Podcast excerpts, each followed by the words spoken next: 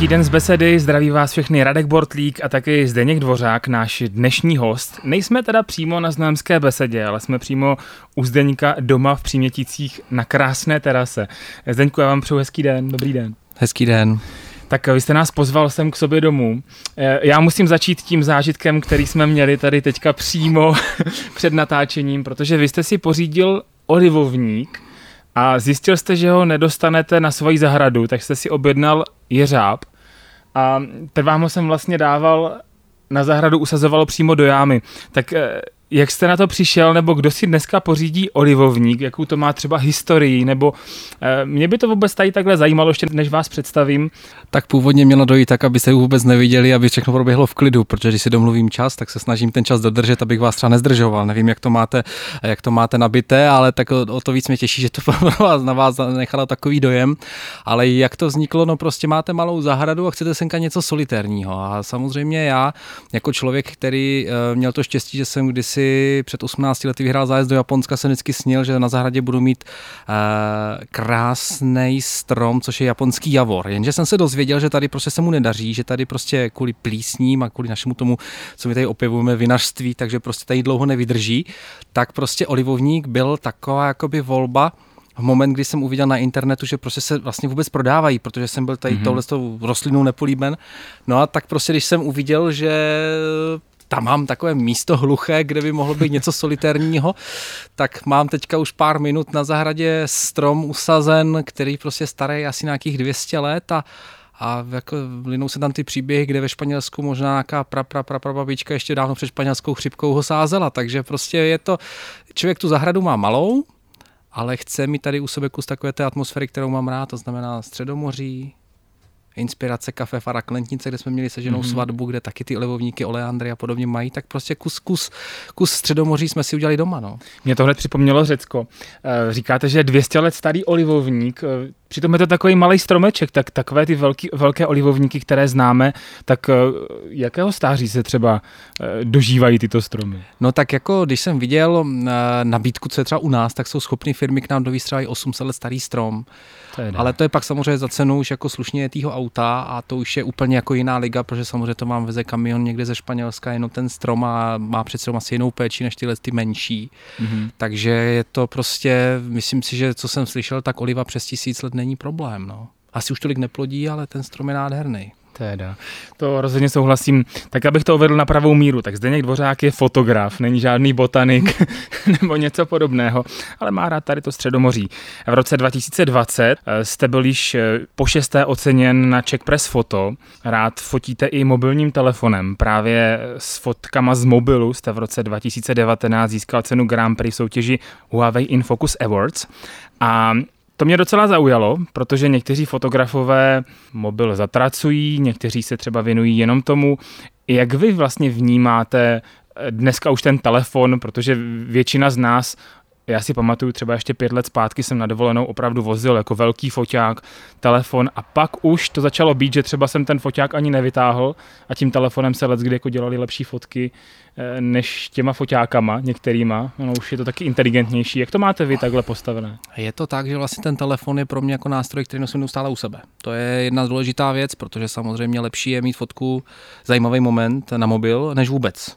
Samozřejmě bylo období, kdy jsem eh, fotil v podstatě každý den po dobu v pět, pěti let a to jsem vlastně nosil velkoformátovou nebo vlastně plnoformátovou zrcadlovku, mm-hmm. full frame s objektivem pevným, takže jsem sebou tahal ne, na rameni neustále dvě kila, takže ono, když pak přišel ten dobrý telefon, uh, nevím, jestli můžu říct jako model, jo, tak jako není používám Huawei P vlastně 30 Pro, ale v podstatě ten největší úspěch s tou fotografií tak přišel na telefon Huawei P9, což je dneska už šílený šunt fotografický, kde samozřejmě člověk podlehl toho kouzla toho umělého rozostření a pak se zjistil, že prostě máte někde něco zaostřeno, něco ne a podobně. Ale proč to bylo a co to vyhrálo, vlastně bylo to, že jsem na jeden z nejvýznamnějších momentů mýho života, to znamená na narození dcery Stelinky, mm-hmm. vlastně do porodnice vzal jen ten telefon. A nafotil jsem vlastně porod, který trval vlastně přes 30 hodin, tak jsem to vlastně skloubil do formátu devíti snímků, který vlastně zachycovali to, že jak vlastně přišla dcera na svět. Takže vlastně tam byla taková trošku zajímavost, že ten Huawei, ta soutěž vlastně byla i rok předtím, kde jsem tu soutěž taky vyhrál, ale jenom kategorii příběh, kde jsem byl první, druhý, třetí. ale co bylo zajímavé, tak já jsem to vlastně vyhrál. A mě měl přijít telefon P20 Pro, který byl vlastně už o dvě kategorie jiný. A ten, ty určitě to víte, že prostě uděláte eh, v tom mobilním světě je ten jeden model, ta jedna řada no. prostě úplně někde jinde. A mně přišel první pracovní den po porodu. Takže jsem to ještě nafotil na ten starý telefon a o to víc mě to jako překvapuje a c- eh, jako si to ocením. Ale v souvislosti s mobilní fotografií, tak před pár dny vlastně byla vyhodnocena fotosoutěž CV Photo Awards, která je vlastně největší fotosoutěž na světě. Tam vám mhm. přišlo přes 600 tisíc fotek ze 170 zemí, od více jak 50 tisíc fotografů. A já jsem loni se tam zúčastnil a nic. Tak jsem začal trošku jako si říkat, jako hele, dvořáku, a jako mělo by jako to, jako to trošičku, ale to tím chci říct, že vlastně není to jenom o tom, že člověk pošle a uspěje, to vůbec ne. Ale letos uh, jsem poslal znovu a oni uspěli v kategorii lidé, jsem se vlastně dostal s dvouma fotkama takže vlastně jsem z těch 600 tisíc fotek se dostal dvouma fotkama mezi tisíc nejlepších na světě a obě dvě vznikly na mobil. Takže všechnu tu profesionální fotovýbavu, když to řeknu za 100 tisíce, můžete zahodit a v podstatě vám uspěje ten telefon. Jo? Takže to je takový, mm-hmm. jako, ale zase na stranu druhou eh, je pravda, že prostě velký foťák je velký foťák. Ale proč mobil, ještě než z toho uteču, fotil jsem s ním třeba zabíjačku. Mě na něm láká jedna věc, protože i zkrát se mi stalo, že při, jako se s někým začnu bavit, tak no, ty seš profik, ty máš foťák za čtvrt milionu a to se ti to fotí, když prostě jako, že... A když vezmete ten telefon, tak lec který člověk, lec který amatér, který vůbec nefotí, má v ruce třeba ten nejdražší uh, s nakouslým jabkem, který má dvakrát větší hodnotu než ten můj. Mm-hmm a v podstatě tím, jakože se vlastně srovnávají ty naše možnosti, takže když to řeknu, už vynikne jenom to moje oko a ten cit pro tu fotku a nikoli v to, jaký mám zařízení. To mě na tom asi nejvíc fascinuje. A když máte ten telefon a fotíte na telefon, tak uh, používáte ten promo, že si všechno nastavíte, a nebo jo? Co je pro mě důležité, fotím do ravu a to by se mi líbilo, mm-hmm. jako prostě, kdyby ty, ten foťák přece byl trošku rychlejší protože on vám udělá spoustu fotek, ale prostě jakmile fotíte do toho RAW módu, tak ono má zbytečně možná mm. i moc megapixelů, vím, že ten můj má něco přes 40 a fotí to zbytečně velké fotky, mně by stačilo bohatě 12, 14 megapixelů, jo, ono by ta fotka byla i čistší. Mm-hmm. Ale takhle to prostě ten výrobce nastavil, takhle prostě prodávají čísla ale tak je občas pomalejší, ale prostě to je to je ta nevýhoda, to je to, že prostě s tím musíte trošku víc bojovat, než jako když vezmete foťák, který dělá 10 snímků za sekundu. Hmm, to je se o ničem jiným. Tak vaší doménou je taky hlavně dokument a reportáž, což mi trošku připomíná tu vaši dceru Stelinku, jak jste fotil ten porod. Dokonce jste si v úvozovkách sám fotil i svoji svatbu, nebo vlastně první manželský polibek, bych to řekl, to selfiečko jste dělal? Taky, no, ono se to na poprvé nepovedlo, tak jsem to musel zopakovat a nejlepší bylo, že na během toho focení tam lítla včela, která tam je krásně vidět, jo, na tom, na tom snímku. Tak takže to jsem jako, si ani nevšiml. Jo, takže, takže, ale to bylo právě v rámci toho, že jsem fotil projekt Week of Life a ono přece jenom tam eh, v tom projektu, eh, kde jsem se, když si nafotil pět let v tahu. Mm-hmm. A ono je to takové, že prostě, když tomu už té, té, se to vytvořila komunita přátel a všechno, že to chtěl vlastně tohle s tou formou jako prezentovat, a můžu říct, že to je úžasná fotoškola, protože vy můžete publikovat pouze 9 fotek denně, ale z celého dne. To není, že když teďka před chvilkou nám tady Lukáš Kropálek obhájil zlato a prostě, že bychom, když to řeknu, já kdybych na tom u toho tatami byl, jestli to říkám dobře ten název, to, mm-hmm. jo, a udělal bych z toho okamžiku, kdy on vyhrál prostě devět fotek, tak to nesplňuje pravidla já bych tam směl dát z toho jenom jednu jedinou Jedno. fotku. Mm-hmm. Takže vy musíte hledat a vybírat, aby ten den byl zajímavý. A musíte dát přednost často slabší fotce, která zachycuje ten den před tou lepší, která vznikla v určitý okamžik, protože jsou okamžiky, kdy prostě nevíte, co, co dřív, jako jo, prostě s kterou vybrat. A pak zase máte za dvě hodiny nevíte, co, co, co vyfotit, protože vlastně třeba odpočíváte a ne, nevíte. Jakoby nic se neděje. Přesně tak, zdá, že jo. jo. Uh, vy jste vlastně vedoucí obrazový redaktor v tom projektu Week of Life, tak pojďme trošku představit ten projekt, co to teda vlastně je. Trošku jsme to nakousli. Tak uh, kdo se toho může třeba zúčastnit? Uh, jaké tam jsou, dejme tomu, podmínky? Teď jste říkal, že devět fotek každý den. Po dobu jednoho týdne. Jednoho týdne. V ten moment můžete publikovat, tak se říká, jako by možná bych to nazval logicky jednu jednotku toho projektu. Mm-hmm. Jo, mhm. že prostě nemůžete to publikovat dřív, že když nafotíte 6, 6 dnů, když nafotíte třeba jenom 5 fotek denně, prostě to padá, má to nějaký pravidla. Ale jenom jako bych tam vlastně vstoupil, tak samozřejmě ono uh, obrazový redaktor v podstatě je to pravda, na stranu druhou už je to o tom, že i vlastně projekt Week of Life zasáhl trošku covid, takže už jako ta spolupráce jakoby se omezila, ale v podstatě jako je to furt je ten projekt součástí mého života. Co pro mě bylo úžasný, tak když jsem tehdy vlastně do toho projektu vstoupil, tak jsem nafotil jeden týden a když se mi prostě ozval fotograf pan Zika, který jakože jméno Adolf Zika je ve fotografickém světě velice známý, tak vlastně to pro mě bylo jako wow, co se to děje, jako s ním či bdím a když jsem byl u něj v ateliéru, hmm. on mi řekl, pane Dvořák, vy máte takový oko jako já, já bych byl rád, kdybyste tu práci dělal místo mě a budete udělat jakoby za mě, tak jako prostě tehdy to pro mě byl jeden z největších úspěchů, protože když jeden z nejlepších fotografů českých, který třeba vystavoval v podstatě po celém světě, vám tohle to řekne, tak samozřejmě v tu chvíli vám udělá radost. Takže jako projekt Week of Life je pro mě jako srdeční záležitost, co mě v životě velmi ovlivnila. No. A teďka ještě, abych neustekl z té otázky, tak samozřejmě kdo se může zúčastnit? Může se zúčastnit kdokoliv. Ať s mobilem, s foťákem, v podstatě s jakýmkoliv záznamovým zařízením, který je schopný udělat prostě 9 fotek za den a v podstatě uh, může to být student, může to být důchodce, může to být, uh, tyjo, kdyby to byl kosmonaut, bylo by to skvělý, že jo, prostě takovýhle prostě různé role, takže tam jsme tam třeba měli popeláře. Učitelé mývají úžasný týdny. Tam se to zhoršilo v moment, kdy přišlo GDPR, že jo, protože najednou do té školy ten foťák, sice můžete mít mobil, ale nesmíte vyfotit 30 dětí po kupě. Takže prostě je to, je to velice zajímavý projekt, který navíc má jednu obrovskou výhodu.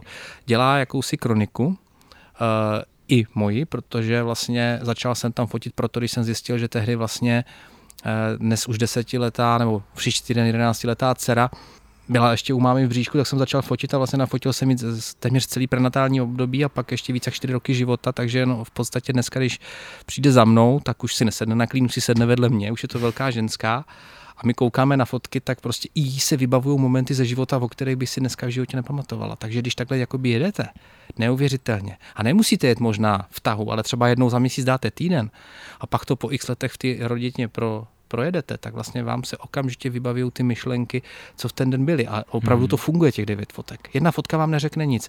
Když uděláte album z nějaké akce 100 fotek, tak prostě dobrý to byla ta akce, ale když tam máte zachycený ten celý den, že třeba se chystáte na svatbu, pak na tu svatbu jedete a pak jste na té svatbě a vy právě musíte dát přednost třeba té snídani brzké, pak té cestě v tom autě, když jedete třeba do Prahy, tak na 90. km u Humpolce si dáte pauzu a tam ty fotky takhle dáte. A nedáte tam jenom těch devět dokonalých fotek nevěsty ženích jako prezentace své práce. Tak to prostě člověka posouvá fotograficky dál a začnete hledat kdekoliv kolem sebe nový úhly pohledu a podobně. Takže skvělý fotografický trénink bych to nazval. Vy jste tam zmiňoval i ty svatby. Vás jde docela běžně najít jako svatebního fotografa těch svateb, eh, tady mám poznámku, že jste nafotil už opravdu hodně, už jsou to přes 300 párů, přes 20 let svatební fotografie a podobně, jste asi někde možná zmínil. To už je dávno, to už, to už je dávno, to už bude to daleko už, víc. To už, to už nepočítám, ono už. to, ale je pravdou, že te, takhle teďka ta svatba už pro mě není tím stěžejním, mm-hmm. Ono to je úžasná věc, protože vlastně fotograf svatební má to hodně těžký, protože vlastně musí umět portrét, musí umět detaily, musí umět prostě reportáž, je to hodně náročný. A je to tak, že třeba let v této době už jsem se přesměroval fotograficky, co se týká obživy, trošku někam jinam, takže už jakoby ani nejsem úplně tak jako aktivní, že bych dělal nějaké reklamní kampaně na sociálních sítích, jo, nafotím vám svatbu a podobně, protože v podstatě budu za chvíli po čtvrtý tátou a ono upřímně, když lidi se neozvou, tak jsem rád, že se živím v týdnu focením školek škol s kolegou mm-hmm. jedním, vlastně fotíme školy a to mě živí a v podstatě uh, ty svatby jsou takovým doplníkem a když nepřijdou, tak si užívám volna s rodinou. Takže už ty svatby nepřibývají tolik. Jo? Ale ne, mm-hmm. že, bych je opovr, že bych je zavrhnul, ale on je to přece problém, protože jste třeba 8 hodin na svatbě a někde třeba jedete, jak říkám, Praha, hmm. takže 3 hodiny tam, 3 hodiny zpátky, už je to 14 hodin. A teď vlastně, že jo, editace, skl, za, prostě třídění, úpravy a to. A vy vlastně zjistíte, že ta jedna svatba vám dělá cca 40 hodin čistého času což je pracovní týden. To je, no. A když pak ještě do toho máte dát další práci, tak v podstatě pak jste jakoby trošičku otrokem toho času. Takže jako jsem možná i rád, že těch svadeb ubylo. Takže si užíváte eh, těch chvil s rodinou radši.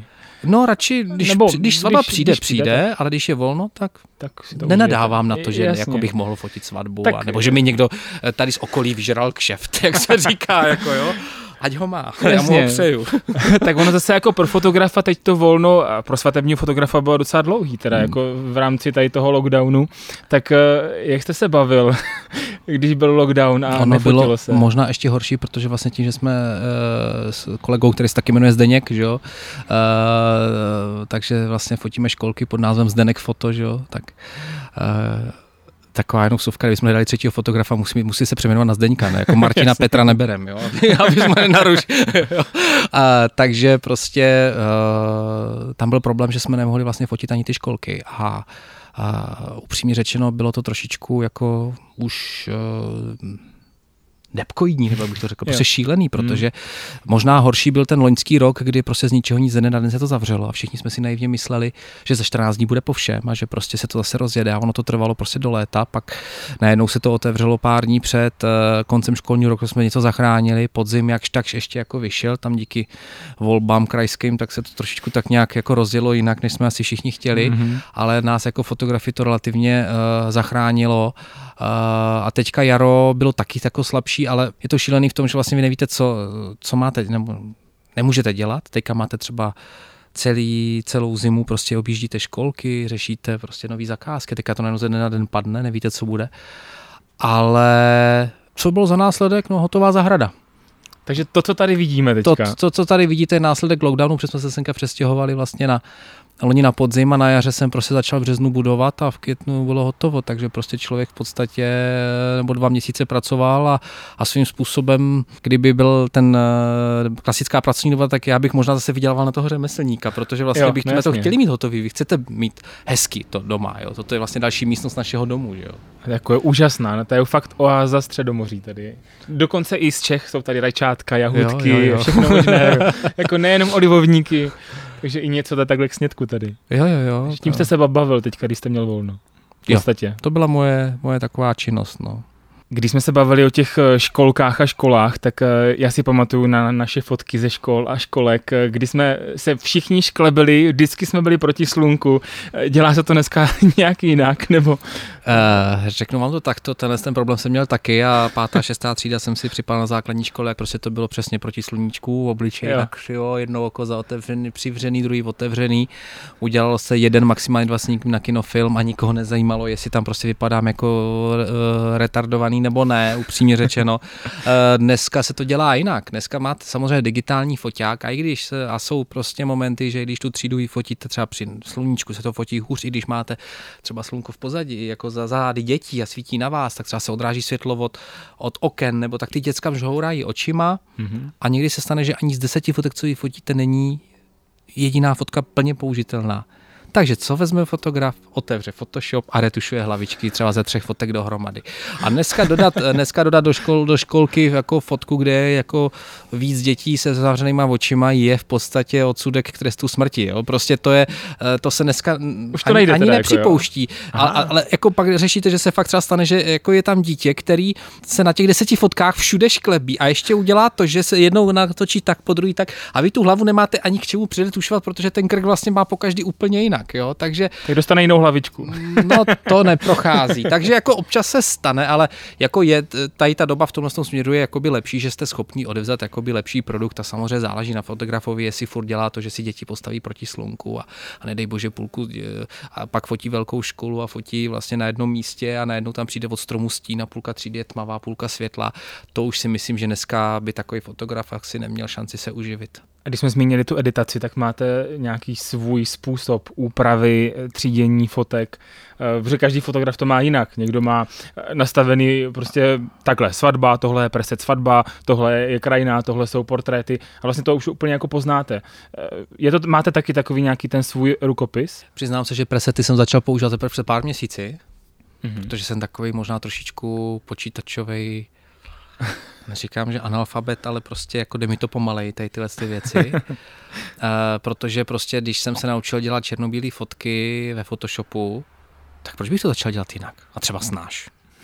Jo, prostě na, na, našel jsem si, že ve Photoshopu mm-hmm. jsem dělal, hodně jsem pracoval s kontrastem, lokálně v podstatě jsem tu fotku upravoval lasem, jak bylo potřeba a toto. A pak najednou jsem udělal to, že jsem zmáčkl Ctrl, Shift B, nebo Ctrl B, vydal jsem minus 10 plus 10, to znamená, že se to hodilo trošku teplejšího tónu, protože samozřejmě černobílá fotka jako na každý monitoru vypadá jinak, a když dáte do teplejšího, vypadá líp, jak když, je to, jak když leze do modra.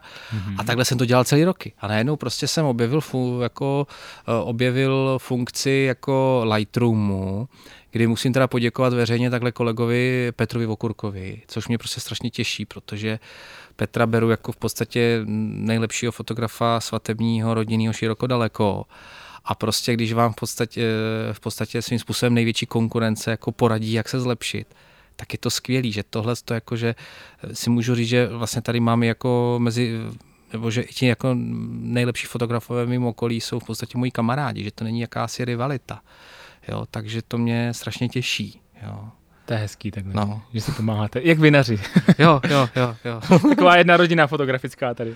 Vezme tak mě okolí. Dá se říct, ono, jako jo? slyšel jsem storky, že třeba prostě jsou kraje, kde ty fotografové si jdou prostě, hmm. jak, jak prostě s, uh, proti sobě, jak kohouti na, na jednom hnojišti, ale, ale samozřejmě neplatí to o všech, jako vždycky se najde tohle, ale můžu třeba říct, že prostě třeba zrovna to, že právě třeba s kolegou Zdeňkem Šilhánem, uh, protože to, uh, nebo třeba s Petrem Vokurkem, tak prostě máme, máme dobrý vztahy a jako mm, myslím si, že tohle to prostě i do tohle z toho biznisu, no všeobecně do všech prací patří. Taky si myslím, že dobří restauratéři si jsou schopní sednout na skleničku popovídat si, než aby šli proti sobě a haněli se. Tak on, Petr Vokurek vám fotil i svatbu, že? Svatby. svatby. svatby vlastně. Petr Vokurek vám fotil svatby. jo, jo takže, takže tohle, no. Tak... Já, já teda jemu taky, ale jenom jednu, jo, takže... takže si navzájem děláte kšefty, tak doufáme, že těch kšeftů už víc nebude, aspoň v tomhle ohledu teda. Mm, tak, tak no, jako, jako přeju Petrovi, abych mu fotil jenom jednu svatbu a myslím si, že to tak bude, že, že je teďka spokojený, šťastný, takže si myslím, že to je v pohodě. Takže tímto ještě jednou zdravíme Petra Vokurka. Přesně tak a jeho ženu Janu. a odpouštím že jsem jim nefotil svatbu. byli bychom si aspoň, k, byli bychom si kvít dva, dva na dva, no. Tak. Já jsem eh, ještě v souvislosti s váma našel samozřejmě to, že jste dvorním fotografem cirkusu Humberto to taky není taková obvyklá disciplína pro fotografa. Myslím, že cirkus je zase trošičku jiná disciplína, je to zase živý, je to eh, taky takový organismus. Jak to vnímáte vy, jako focení v cirkuse nebo focení pro cirkus? Já to řeknu takto. Cirkus je pro mě srdeční dětská záležitost a splněný sen. Protože jsme byli malí, tak jsme měli doma takový ten obrovský cívkový magnetofon, už ani si to říká dobře, prostě do, když to dojelo, tak se to furt točilo do kolečka, že tam lítala ta páska a místo toho, aby jsme tam měli nějaký pohádky, tak prostě brácha, protože já jsem vždycky byl takový technický analfabet, tak on mi na to na, nahrával Humberto, když dával vždycky v neděli seriál v 11. A prostě já jsem ten seriál miloval. A teďka najednou prostě přijelo někdy v roce 2009 Humberto do Znojma. Já tam šel tehdy poprvé vlastně se synem, jsme tam šli jako rodina do cirkusu a toto a, a já jsem byl tak, vlastně, jak se říká, líná huba holí neštěstí, tak jsem šel za prvním cirkusákem v té uniformě o přestávce.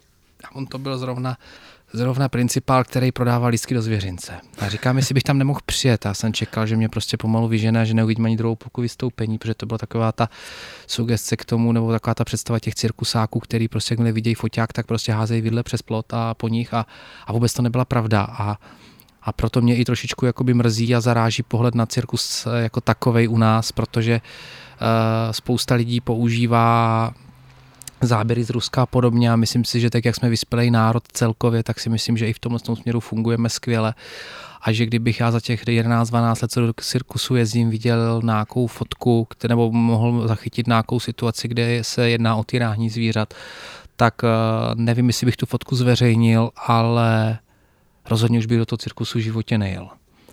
A protože vlastně jako rodina máme, uh, že moje sestra má koně a tak a všechno, tak prostě vím, že ten kůň potřebuje nějaký přístup, že pes potřebuje přístup a v podstatě to potřebuje to zvíře. A když jsem třeba měl čest poznat nejenom vlastně cirkus Humberto jako takový, i třeba vlastně cirkus Jojo, kde vlastně, jo, principál mm. Jaromír zemřel na covid, tak jako když jste prostě v, když jste prostě u klece, kde vidíte, jak on je mezi pěti, šesti dospělýma tygrama, z toho jeden samec Borneo má 350 kg a on mu takhle položí tu tlapu, která je velká jak jeho hlava na rameno a on mu takhle dá pít kojenecký flašky mlíko tak si říkám, že kdyby ty zvířata byly týraný a to tak prostě po něm skočej hmm. a on tam prostě přijde, řekne mi teda nechoďte blízko, protože samozřejmě jsem pro ně cizí. Oni jsou zvyklí na svého pána a všechno.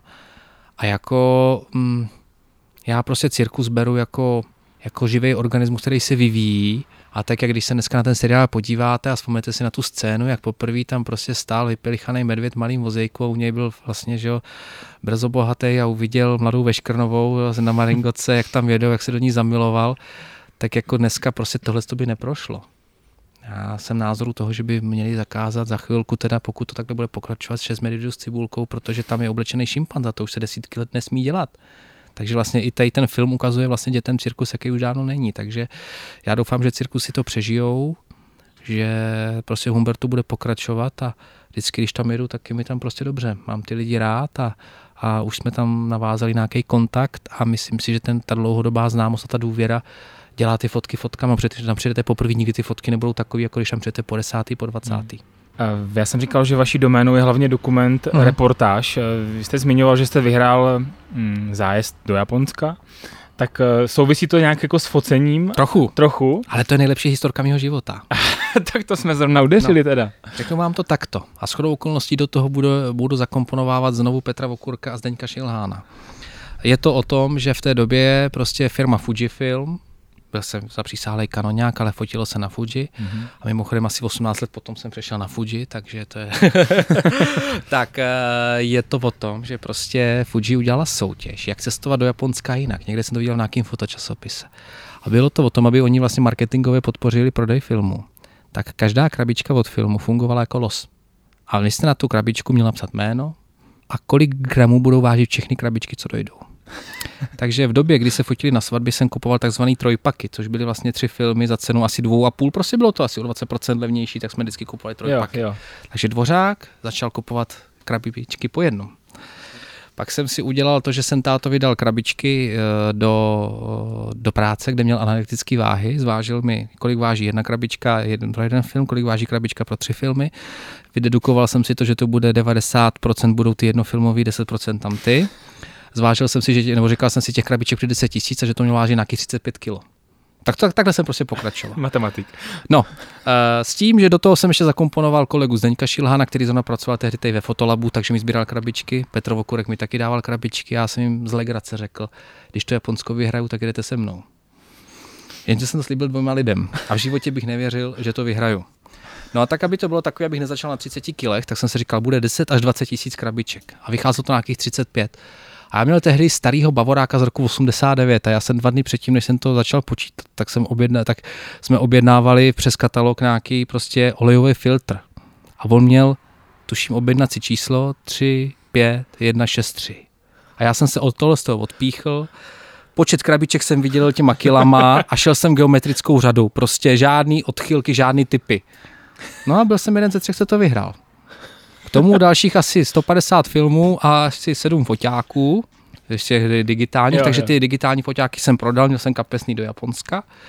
A vlastně bylo to o tom, že byla ještě legrace, když mi tehdy přišlo, tak jsem si vzpomněl na ten film, co doma to se počítá, protože ta firma, která to dělala, tak pro ně asi bylo levnější to dát do jednotlivých krabiček, dát na to štítky, protože mě prostě přišlo lísteček od pošty větší množství. Vemte si pytel, tak já jsem si vzal normálně fakt dva pytle a já jsem měl to si asi doma asi 100 zásilek, protože jak mi nosili, posílali ty krabičky po jednom filmu, takže prostě doma, jo, takže jsem fakt jednou na poštu šel s dvoma pytlama. A, ale nastal problém, to Japonsko bylo pro dva. A já to slíbil dvěma kamarádům. To mě taky zajímalo právě, pro kolik to bylo lidí. Bylo to pro dva a já to slíbil dvěma kamarádům. Tehdy to navíc bylo to, že jsem se pár týdnů předtím rozešel s přítelkyní, která to jako chtěla jet se mnou. Já říkám, ale bohužel už jako oni nám asi dva, dva jednolůžkové pokoje nedají, takže ta prostě byla vyřazená.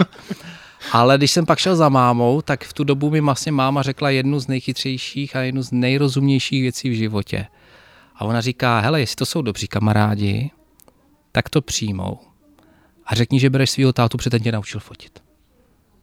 Takže jel táta, Jeden kolega mi fotil dvě svatby, s druhým jsem kolegou v, v biznise ve focení školek. občas si teda zde, Zdeněk kolega rejpne, jo, ale už dlouho nerejpl, takže až to uslyší, tak tomu zase budu mít znova na tom. Ale je to o tom, že přesně jako uh, jel táta a bylo, co bylo úžasný, tak můj táta byl celoživotně nádražák, dělal v Hrodnicích výpravčího a tak. A pak se dostal do Znojma, dělal měl nějaký úsek bezpečnostní dopravy na starosti a bylo super, říká, všichni na, na ministerstvu dopravy mají fotku, jak jeli v TŽV, jenom dvořák se Znojma Shinkansenem. Takže prostě to bylo prostě super. Takže to byla asi náhoda, ale na to je... Po... Takže ono to v podstatě mělo spojit, spojit to s tím, pojďte na filmy Fujifilm, ale s fotkou jako takovou to nemělo vůbec nic společného. A nakonec se vás ještě musím zeptat, co fotíte nejradši? A nebo vaše, jestli máte svoji nejlepší fotku, která má pro vás třeba ten nejhlubší smysl, význam?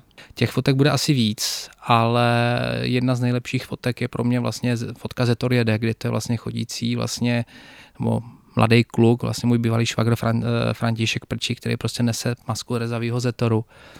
Tam to byla jedna z takových těch mých prvních absolutně top fotek, která vlastně byla jako součástí souboru na prvním ocenění na Czech Press Fotu.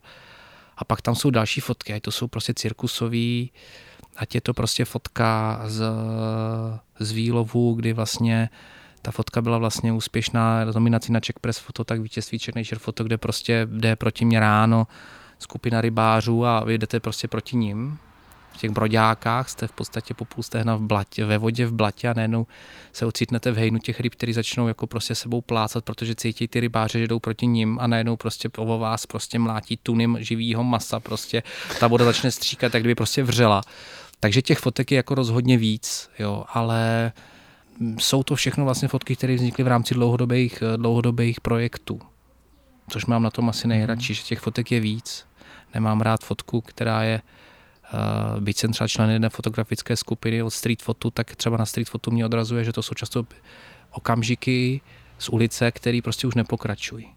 Takže jako já mám rád to pokračování, kdy třeba vidíte, že uh, dneska v podstatě už známá to osobnost, semifinalista, Československo má talent, tuším, Eh, Ludvík navrátil, prostě když z malého kluka už je to dospělý chlap a vy to vlastně máte možnost jako zachycovat, takže třeba jednou budu fotit cirkusáckou svatbu, co já vím, jo, prostě je to o tom, že tohle to mi na tom asi baví nejvíc, když vidím ten vývoj na těch fotkách, no. Tak já vám přeju, ať máte stále krásné fotky, ať z nich máte radost, ať vám rodina dělá radost, teďka už skoro čtyřnásobný otec. No. Ať vám roste olivovník, no. jste šťastný v novém domečku. Jo. A Ať se děti nešklebí a ať se vám daří. Děkuji moc za rozhovor. Já taky děkuju a bylo mi ctí. Děkujeme, že jste si poslechli tento díl podcastu z Besedy. Budeme rádi, když nás budete poslouchat i nadále ve vaší oblíbené podcastové aplikaci. Mějte se fajn a příště naslyšenou.